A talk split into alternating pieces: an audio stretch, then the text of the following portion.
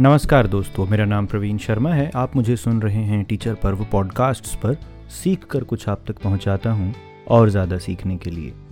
Vidyantariksh, parenting श्रृंखला का एक और पड़ाव, एक और एपिसोड, एक और कड़ी और बड़ी मज़ेदार सी कड़ी है। इसमें बड़ा अच्छा सा शीर्षक है। इसे सुनने के बाद आप समझेंगे, आप जानेंगे कि डॉक्टर आरती और श्री अमित डागर जी ने कितने चुन चुन के ये विचार निकाले हैं। कि आप इन्हें सुनते हुए दबाव भी महसूस नहीं करते और सीख भी जाते हैं। विद्यांतरिक्ष पेरेंटिंग सीरीज़ में आज का विचार, कहीं आप हेलीकॉप्टर पेरेंट तो नहीं? ये ऐसे पेरेंट्स होते हैं जो वैसे तो बच्चों की परवरिश में कोई रुचि नहीं रखते, कभी कुछ नहीं कहते, लेकिन जब कभी इनका मूड खराब होता है बच्चों की कोई शिकायत आ जाए, नंबर कम आ जाए या किसी अन्य कारण से उस दिन बच्चों को पकड़ लेते हैं। फिर ये पिछले छः महीने तक की सारी ज़िम्मेदारी निभाते हुए बच्चों की क्लास लगाते हैं और ज्ञान बांटकर, डांट डपट कर महीने दो महीने के लिए पेरेंटिंग की जिम्मेदारियों से फिर मुक्त हो जाते हैं।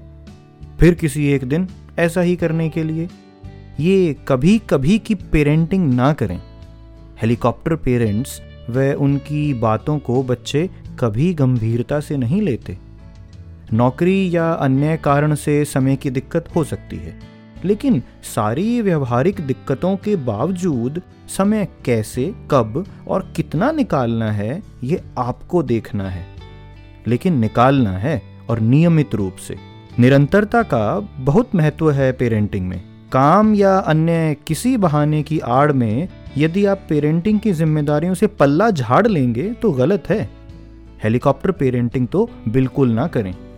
ध्यान रखें, जितना गुड़ आप डालेंगे, उतना ही मीठा होगा। यानी जितना क्वालिटी समय आप बच्चों में इन्वेस्ट करेंगे, उनकी परवरिश उतनी ही बढ़िया होगी। कैसा लगा सुनकर? विद्यांतरिक्ष पेरेंटिंग सीरीज़ में हेलीकॉप्टर पेरेंट्स के बारे में।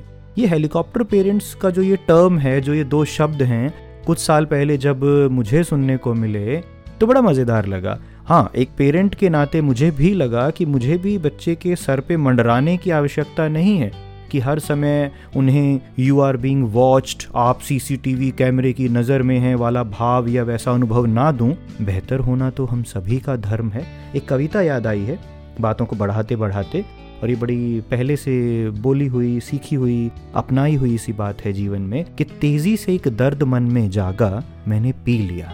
तेज़ी से एक दर्द मन में जागा, मैंने पी लिया। छोटी सी एक खुशी अधरों पर आई, मैंने उसे फैला दिया।